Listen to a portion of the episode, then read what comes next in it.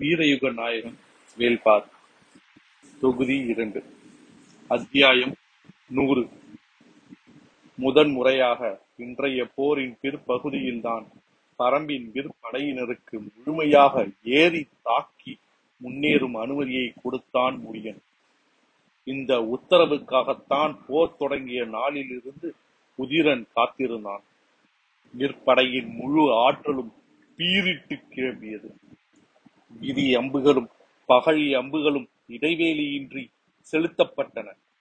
பரம்பு படையை முற்றுகையிட துணிந்தவனுக்கு தாங்கள் யார் என்பதை உணர்த்த ஒவ்வொரு வீரனும் துடித்தான். போர்க்களம் இதுவரை காணாத அளவுக்கு மரணத்தை கண்டது. எதிரிகளின் படையை முழுமையாக சுற்றி வளைத்த கரங் கருணைவாணன் நிலைமை இப்படி தலைகீழாக மாறும் என எதிர்பார்க்கவில்லை.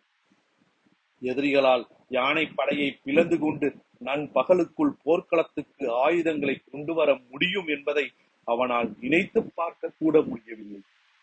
பரம்பு படையின் தாக்குதல் எல்லைக்குள் வேந்தர் படையின் முன்கள வீரர்கள் பெரும்பான்மையோர் சிக்கிக் கொண்டனர். பேரழிவுக்கு பின்னரே நிலைமையை உணர முடிந்தது. ஆனால் உடனடியாக படையை பின்வாங்க முடியவில்லை. ஒரே பகுதியில் ஏறி நின்று தாக்கினால் பின்வாங்குதல் எளிது. ஆனால் வேந்தர் படையோ அரை சுற்று வட்டத்தில் பரம்பு படையை சூழ்ந்து நின்றது. இத்தகைய உத்தியில் பின் வாங்குதல் எளிதல்ல. எதிரி படையை முற்றுகையிட்டு தாக்கும் முடிவை எந்த தளபதியும் எளிதில் எடுக்க மாட்டான். முற்றுகை என்பது எதிரி படையின் மீது முழுமையான அடைப்பை உருவாக்குவது. அந்த உத்தியை வகுத்துவிட்டால் பின்வாங்கல் என்பதற்கு இடமே இல்லை. எனவேதான் பின்வாங்கும் சூழல் ஒருபோதும் உருவாகாது என்ற முழு நம்பிக்கை இருக்கும்போது மட்டுமே முற்றுகை போரை நடத்துவர். கருங்கைவாணன் முழு நம்பிக்கையோடு தான் இந்த உத்தியை முன்னெடுத்தான். எதிரிகளின் கைகளில் ஆயுதங்களில் வந்து சேராமல் இருக்க யானை படையையும் கொண்டு போய் அடைத்து நிறுத்தினான். அவன் திட்டமிட்டதைப் போலவே முற்பகலுக்குள் பரம்பு வீரர்களின் கைகளில் இருந்த பெரும்பான்மையான ஆயுதங்கள் தீர்ந்தன. நிலைமை பரம்பு படைக்கான பேரழிவை நோக்கி நகர்ந்தது. ஆனால் தேக்கன் வகுத்த உத்தியால் வேந்தர் படையின் வேகம் குறைந்தது. குழப்பத்தை உருவாக்கி கருங்கை வாணனை திசை திருப்பினான். ஊஞ்சலுக்கு ஆபத்து ஏதுமில்லை என உறுதிப்படுத்தி கொள்ளும் வரை கருங்கை வாணன் முழு வேகத்தோடு தாக்குதலை முன்னெடுக்கவில்லை. அதற்குள் நிலைமை தலைகீழாக மாறியது. பரம்பின் ஆற்றல் பீரிடத் தொடங்கியது. கடைசி ஐந்து நாழிகையில் விற்படையினர் நிகழ்த்திய தாக்குதல் இதுவரை நடந்த மொத்த தாக்குதல்களுக்கும் நிகரானது. அழிவு அழிவு வேந்தர் படையில் பேரழிவு. களத்தில் கருங்கைவாணன் கையறு நிலையில் நின்றான். யானை படையை அழித்து நண்பகலுக்குள் ஆயுதங்களை எப்படி கொண்டு வந்தனர் என்பதை அவனால் புரிந்து கொள்ள முடியவில்லை. மனம் மிரட்சியில் இருக்கும் போது ஆற்றலை கை கொள்ள முடியாது. படையினர் மீள வழிகாட்ட முடியவில்லை.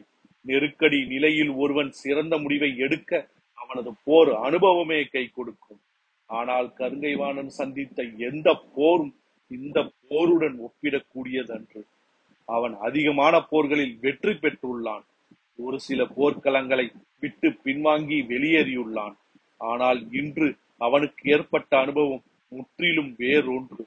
பரம்போடு போரிட தனது படைக்கு எந்த தகுதியும் இல்லையா என்ற கேள்வியை அடி மனதில் உருவாக்கியது அது. அதன் பிறகு அந்த கேள்வியே அவனை ஆக்கிரமித்தது. அதிலிருந்து அவன் மீண்டு வர நெடு நேரமானது அதற்குள் நிலைமை கை மீறியது. முன்களத்தில் எண்ணற்ற வீரர்கள் பகழி அம்புக்கு பலியாகி மடிந்தனர்.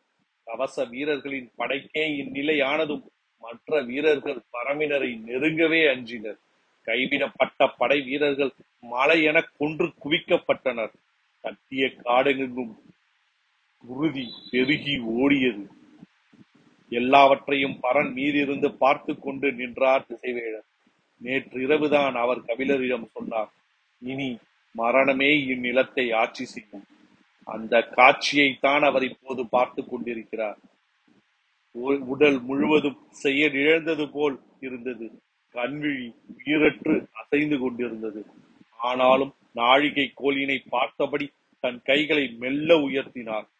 முரசின் ஓசை எங்கும் எதிரொலித்தது. சட்டியங்காட்டின் நான்காம் நாள் போர் முடிவுக்கு வந்தது. மலையடிவாரம் எங்கும் இரட்டப்பட்ட யானைகள் சிதறித் திரிந்தன. நண்பகலுக்கு பிறகு யானைப்படை முற்றிலும் கட்டுப்பாட்டை இழந்தது. தளபதி உச்சங்காரிக்கு என்ன நடந்தது என்பதே புரியவில்லை. திடீரென யானைகள் மிரளத் தொடங்கின. நடுப்பகுதி யானைகள் பாகன்களின் கட்டுப்பாட்டை மீறி மிரண்டு திமிரின. பயம் கொள்ளும் யானையின் பிளிரல் தனித்துவமாக தெரியக்கூடியது. ஒன்றுக்கும் மேற்பட்ட யானைகள் அதே போல பிளிரியவுடன் படையின் தன்மை உருமாறியது. பெரும் எண்ணிக்கையில் காட்டெருமைகள் மொத்தமாக உள்ளே நுழைந்தபோது படை தனது கட்டுப்பாட்டை இழந்தது. மேலே இருந்த வீரர்கள் தூக்கி வீசப்பட்டனர். நாலா பக்கமும் யானைகள் சிதறி ஓடின. காட்டுக்குள் ஓடத் தொடங்கிய யானையின் மீது பாகனோ வீரனோ உட்கார முடியாது. எல்லோரும் உயிர் பிழைத்தால் போதும் என்ற நிலையை அடைந்தனர். காரமலையின் கீழ்ப்பகுதி முழுக்க வேந்தர் படையின் யானைகள் யானைகளும் வீரர்களும் தவித்து அலைந்தனர். எதிரி நாட்டுக்குள் போரிட நுழைந்தவர்களில் பிடிப்பட்டவர்களை முழுமையாக அழித்தொழிப்பதே மரபு. ஆனால் பரம்பின் தரப்பில் சொல்லப்பட்டு விட்டது உயிர் பிழைக்க ஓடும் பாகன்களையோ வீரர்களையோ கொல்ல வேண்டாம் என்று போரிடுபவர்களை மட்டுமே எதிர்கொள்வோம். அஞ்சி ஓடுபவர்களை அழிப்பது வீரமாகாது. நடுப்பகலில் இருந்து வேந்தர்களின் வீரர்கள் நாலா பக்கமும் ஓடிக்கொண்டிருந்தனர். மாலையில் போர் முடிவுற்றதன் அடையாளமாக முரசின் ஓசை பரன் மீது மேலிருந்து வெளிப்பட்டது. இன்றைய போர் வேந்தர்களுக்கானதாக இருக்கும் என்ற நம்பிக்கையில் தொடங்கி பரம்புக்கானதாக முடிவுற்றது. பரம்பு வீரர்கள் பெரும் மகிழ்வோடு போர்க்களத்திலிருந்து திரும்பிக் கொண்டிருந்தனர். கபிலர் இரளி மேட்டில் பட்டாபிரையில் அமர்ந்திருந்தார். வழக்கமாக போர் முடிவரும் போது நாகக்கரட்டின் மீதிருந்து நிலைமையை பார்ப்பது வழக்கம்.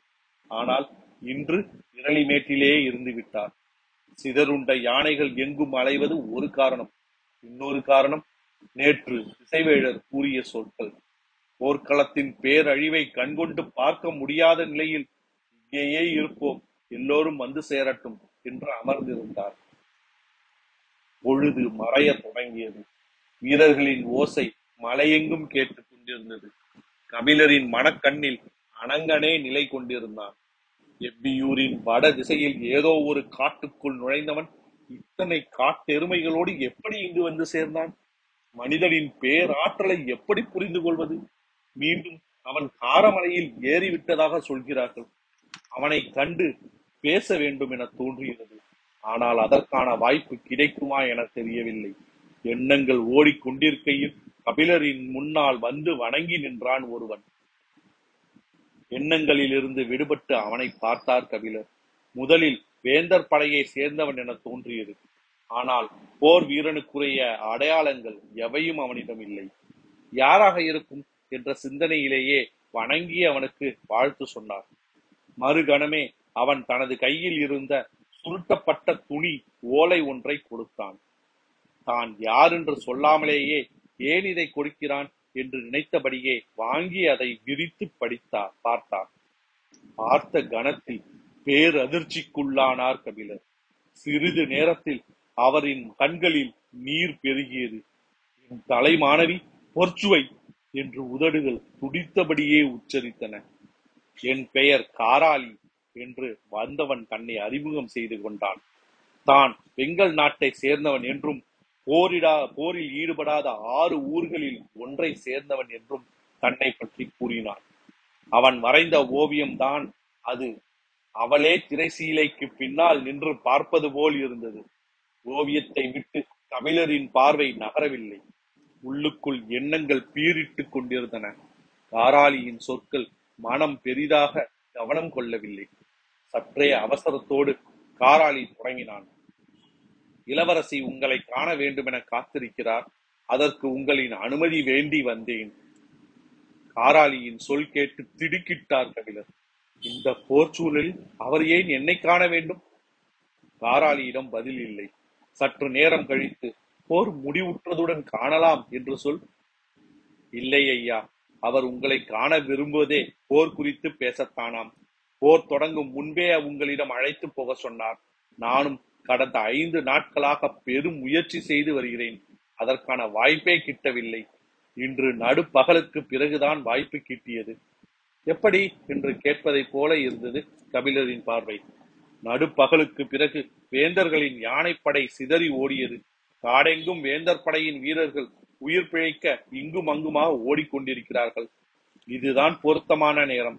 இதை பயன்படுத்தி உள்ளே நுழைந்தால் யாரும் ஐயம் கொள்ள மாட்டார்கள் என்றுதான் இன்று வந்து சேர்ந்தேன் என்றான். அவனது அக்கறையும் அறிவு கூர்மையையும் கபிலரை ஈர்த்தன. ஆனால் தயக்கத்துடனே இந்த சூழலில் இங்கு வருவது அவருக்கு ஆபத்தாக அமைந்து விடாதா? ஓர் ஆபத்தும் வராது. நிலைமை குழப்பத்தில் இருக்கும் போதே அவரை அழைத்து வருதல் சிறந்த- சிறந்தது. யாருக்கும் எந்தவித ஐயமும் வராது என்றாள். தேக்கனிடமோ முடியனிடமோ கலந்து பேசிவிட்டு சொல்லலாம் என்று முடிவு செய்தார். வழக்கமாக அவர்கள் வந்து சேரும் நேரம் கடந்து விட்டது. ஆனாலும் இருவரும் வந்து சேரவில்லை. காராளியோ பொழுதாகி கொண்டிருப்பதால் சற்று பதற்றத்தோடு இருந்தான். அப்போது இரளிமேட்டின் குகை பகுதியிலிருந்து வேகமாக கீழிறங்கி கொண்டிருந்தான் இரவாதன் அவனை பார்த்து தேக்கனும் முடியனும் ஏன் இன்னும் வந்து சேரவில்லை? என்று சத்தம் போட்டு கேட்டார் கபிலர். தேக்கனுக்கு சற்று ஓய்வு தேவைப்படுவதால் இங்கு வரவில்லை. அவருக்கான குடிலிலேயே தங்கிவிட்டார். அவரை கண்டு பேசுவதற்காக முடியன் அங்கு போயுள்ளார் அவர்கள் இருவரையும் பார்க்கத்தான் நான் போகிறேன். எதுவும் சொல்ல வேண்டுமா? என்று கேட்டுக்கொண்டே நடந்தான் இரவாதன். அவசர வேலையாக போய்க் கொண்டிருக்கிறான் என்று சிந்தித்த கபிலர். இல்லை வந்தவுடன் நேரில் பேசிக் கொள்கிறேன் என்றார். என்ன முடிவெடுப்பது என தெரியவில்லை. குழப்பம் சற்று அதிகமானது. காராளியின் பதற்றமும் அதிகமானது. நான் இறைந்து போய் சேர வேண்டும். அப்போதுதான் இரவுக்குள் இளவரசிக்கு செய்தி சொல்ல முடியும் என்று வற்புறுத்தி கேட்டான். மீண்டும் அவனை கூர்ந்து பார்த்தார் கபிலர். நாளையோ நாளை மறுநாளோ இதே பொழுதில் அழைத்து வருகிறேன். அனுமதி கொடுங்கள் ஐயா என்றான். மனம் முடிவெடுக்க முடியாமல் குழம்பிய நிலையில் தலை மட்டும் சம்மதித்து அசைந்தது. கால் தொட்டு வணங்கி விடை பெற்றான் காராளி கட்டியங்காட்டின் பேரழிவுக்கு முன் செய்வதறியாது நின்றிருந்தான் கருங்கைவான். பொழுதும் மங்கி இருள் சூழ்ந்தது. தீ பந்தங்களோடு உடல்களையும் அப்புறப்படுத்தும் வேலையில் கணக்கற்றோர் ஈடுபட்டனர்.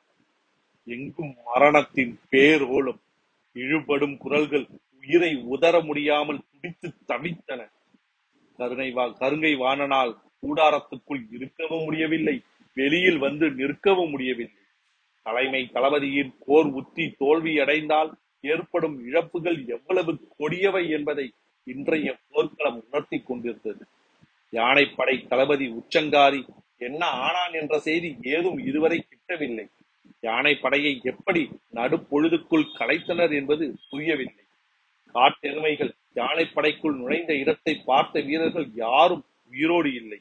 முன்னும் பின்னுமாக இருந்த யாருக்கும் என்ன நடந்தது என்பது விளங்கவில்லை.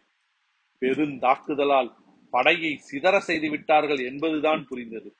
கருங்கை வாணன் குழம்பி தவித்து வேதனையில் மூழ்கினான். வழக்கமாக வேந்தர்கள் கூடி பேசும் நேரம் நெருங்கிவிட்டது. ஆனால் யாரும் இன்னும் மைய கூடாரத்துக்கு வந்து சேரவில்லை.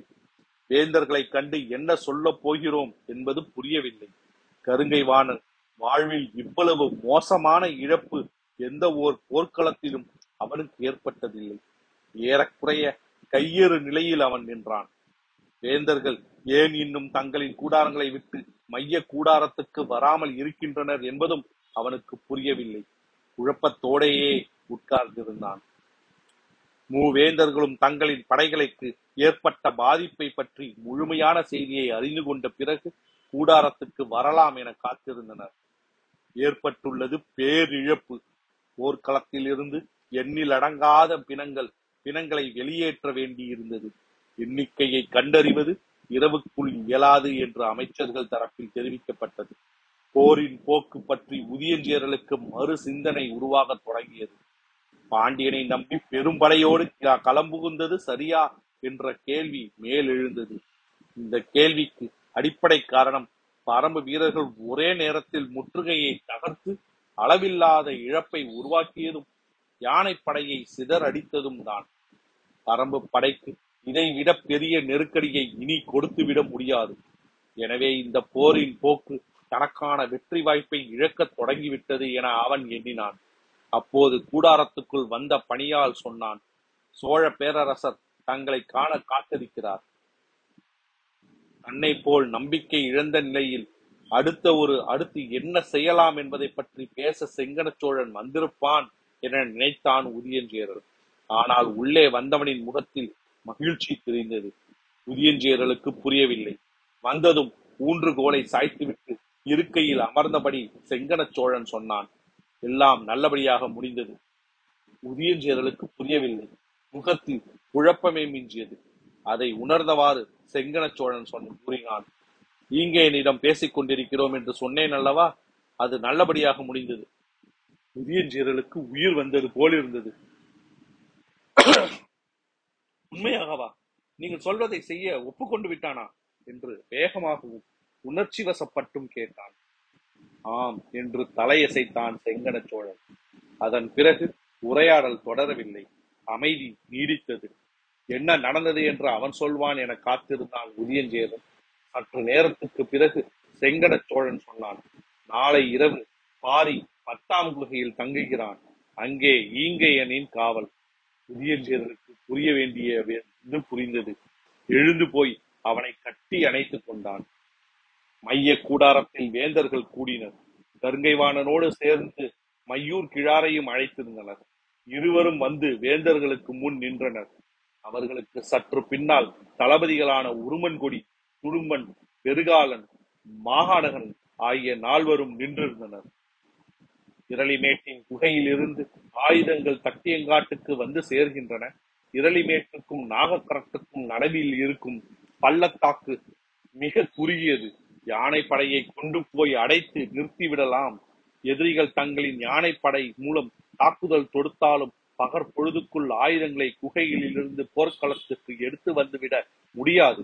ஏனென்றால் பள்ளத்தாக்கு முழுவதும் இருதரப்பு யானைகளுக்குமே ஆவேசம் கொண்டிருக்கும் என்று ஆலோசனையை சொன்னது மையூர் கிழார்தான்.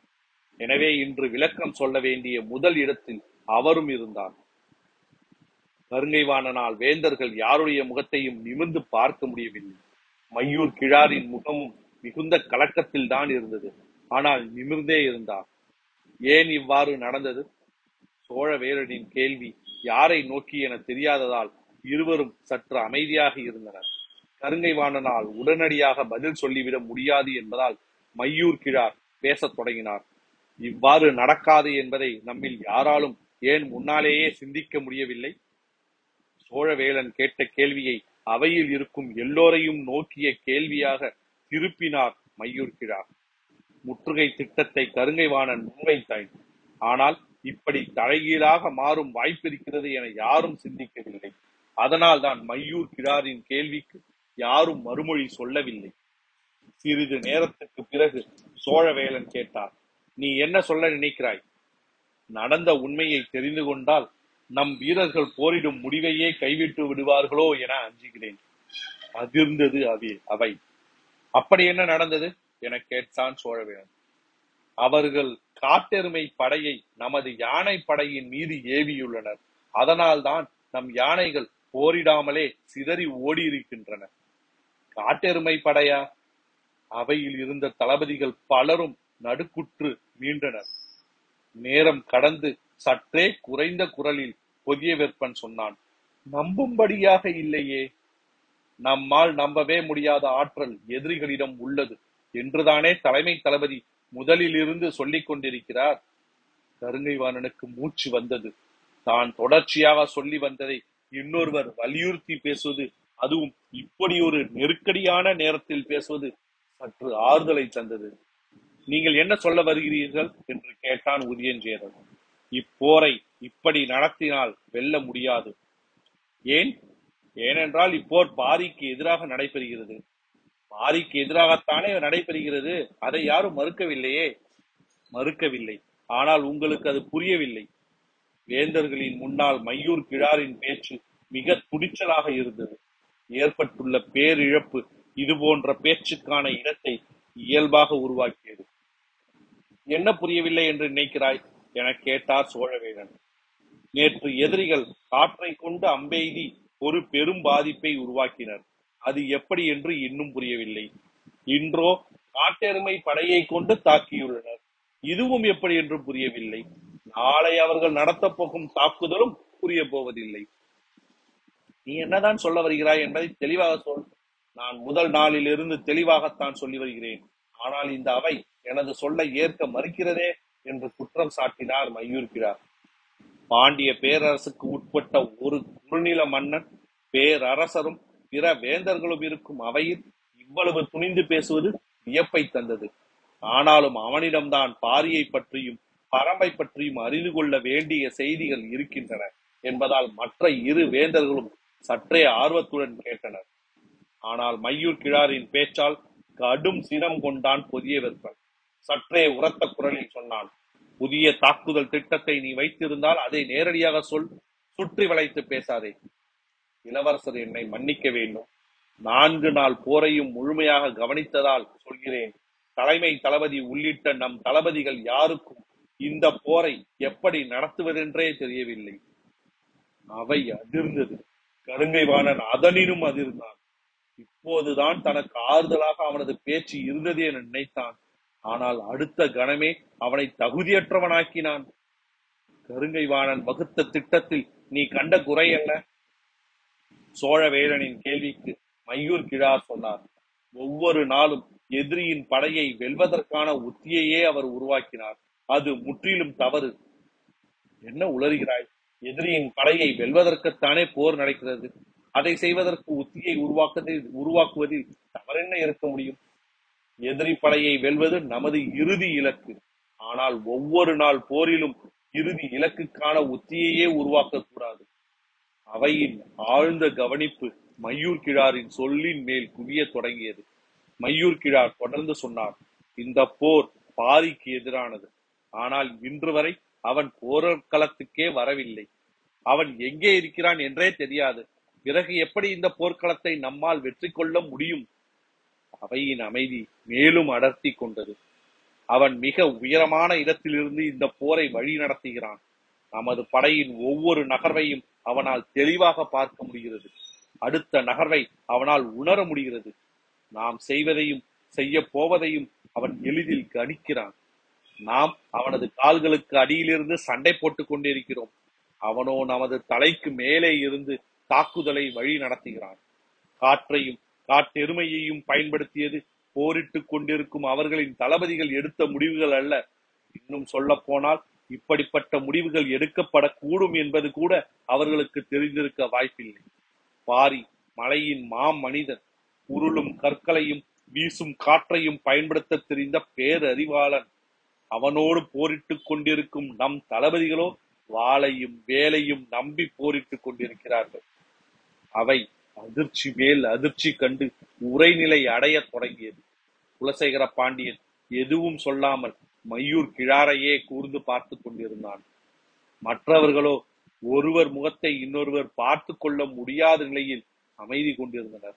மையூர் கிழாரோ வேகம் குறையாமல் தொடர்ந்தார். இரண்டாம் நாள் போரிலேயே தேக்கனை வெட்டி எரியும் வாய்ப்பு கிட்டியது. அதை தலைமை தளபதி தவறவிட்டார். அன்று அது நடந்திருந்தால் போரின் போக்கே மாறியிருக்கும் அதனால்தான் நான் முதலிலேயே சொன்னேன் நமது உத்தி தேக்கனுக்கும் முடியனுக்குமானதாக இருந்திருக்க வேண்டும். ஆனால் அது தளபதிகளுக்கு புரியவே இல்லை. வேட்டூர் பழையனை விரட்டி கொண்டு காட்டுக்குள் போகாதீர்கள் என்று கத்தினேன். அதை பொருட்டாகவே அவர்கள் நினைக்கவில்லை. இப்படித்தான் இந்த போர்க்களத்தில் ஒவ்வொரு நாளும் நடக்கிறது. கருங்கை வாணனையும் மற்ற தளபதிகளையும் நேரடியாக தாக்கி குற்றம் சாட்டின மையூர் கிழாரின் சொற்கள்.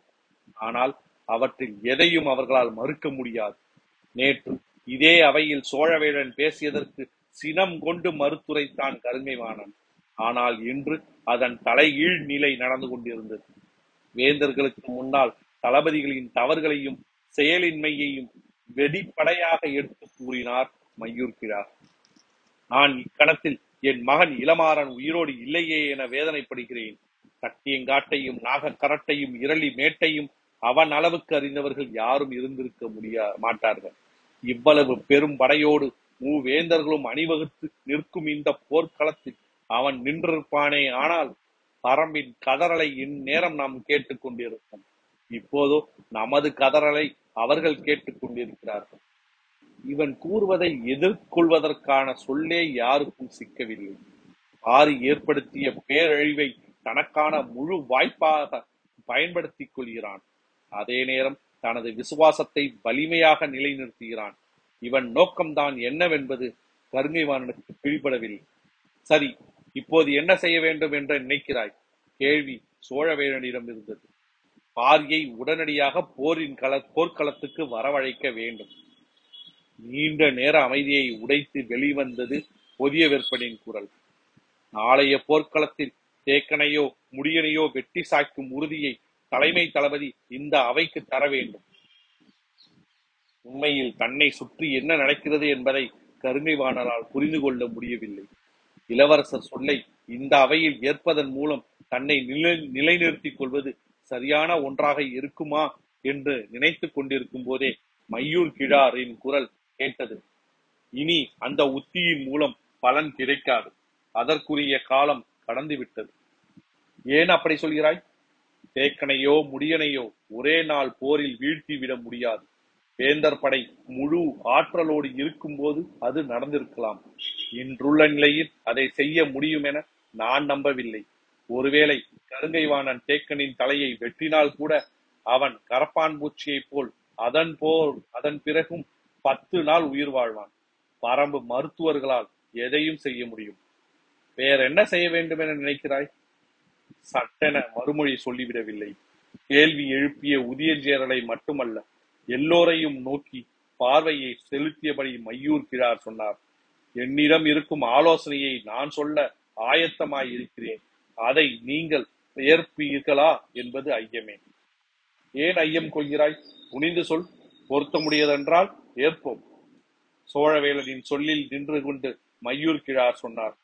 காலையில் போர் தொடங்கும் போது பரம்பின் திசை நோக்கி நீலனின் தலையை வெட்டி வீச வேண்டும். அடுத்த பொழுதுக்குள் களம் வந்து நிற்பான் பாதி பதறியது அவை. துடித்தெழுந்தான் உதயஞ்சேரல். உனது ஆலோசனை பைத்தியக்காரமானது பைத்தியக்காரத்தனமானது. எதிரியை வீழ்த்த அவனது வலிமையை குறைக்க வேண்டுமே ஒழிய ஆவேசத்தை பெருக்கக்கூடாது செங்கன சோழனும் அதே சீற்றத்தை வெளிப்படுத்தினான். பாரியை வரவர வரவழைப்பதை விட முக்கியமானது அவனை வெற்றி கொள்வது அதற்கான தெளிவான திட்டம் இல்லாமல் அதை செய்வது அறிவுடைமையாகாது. தூண்டில் முல்லை வீசுவதற்கும் கோலை வாளை வீசுவதற்கும் வேறுபாடு தெரியாதவனை முட்டாள் என்றுதான் சொல்ல வேண்டும் என்றான் சோழவேலன். சற்றும் பின்வாங்கவில்லை மையூர்கிறார் எனக்கு தெரியும் நீங்கள் இதை ஒப்புக்கொள்ள மாட்டீர்கள் என்று. தீரா பகையும் வஞ்சினமும் இருக்கும் ஒருவனால் மட்டுமே இந்த செயலை செய்ய முடியும்.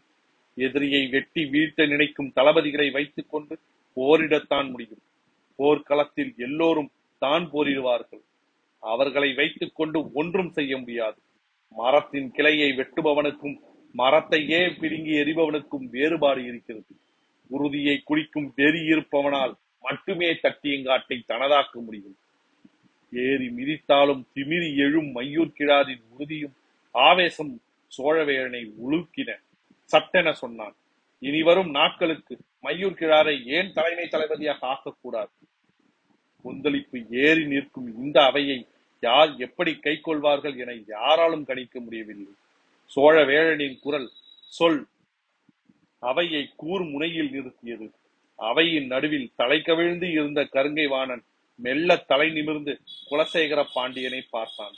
பாண்டிய பேரரசர் பதற்றம் ஏதுமின்றி சொன்னார் இன்றைய நாள் நமக்கானதாக இல்லை. எனவே எந்த முடிவையும் இன்று எடுக்க வேண்டாம். வழக்கம்போல் நாளைய போரை கருங்கைவாணன் முன்னெடுக்கட்டும். மற்றவற்றை நாளை இரவு பேசிக்கொள்வோம்.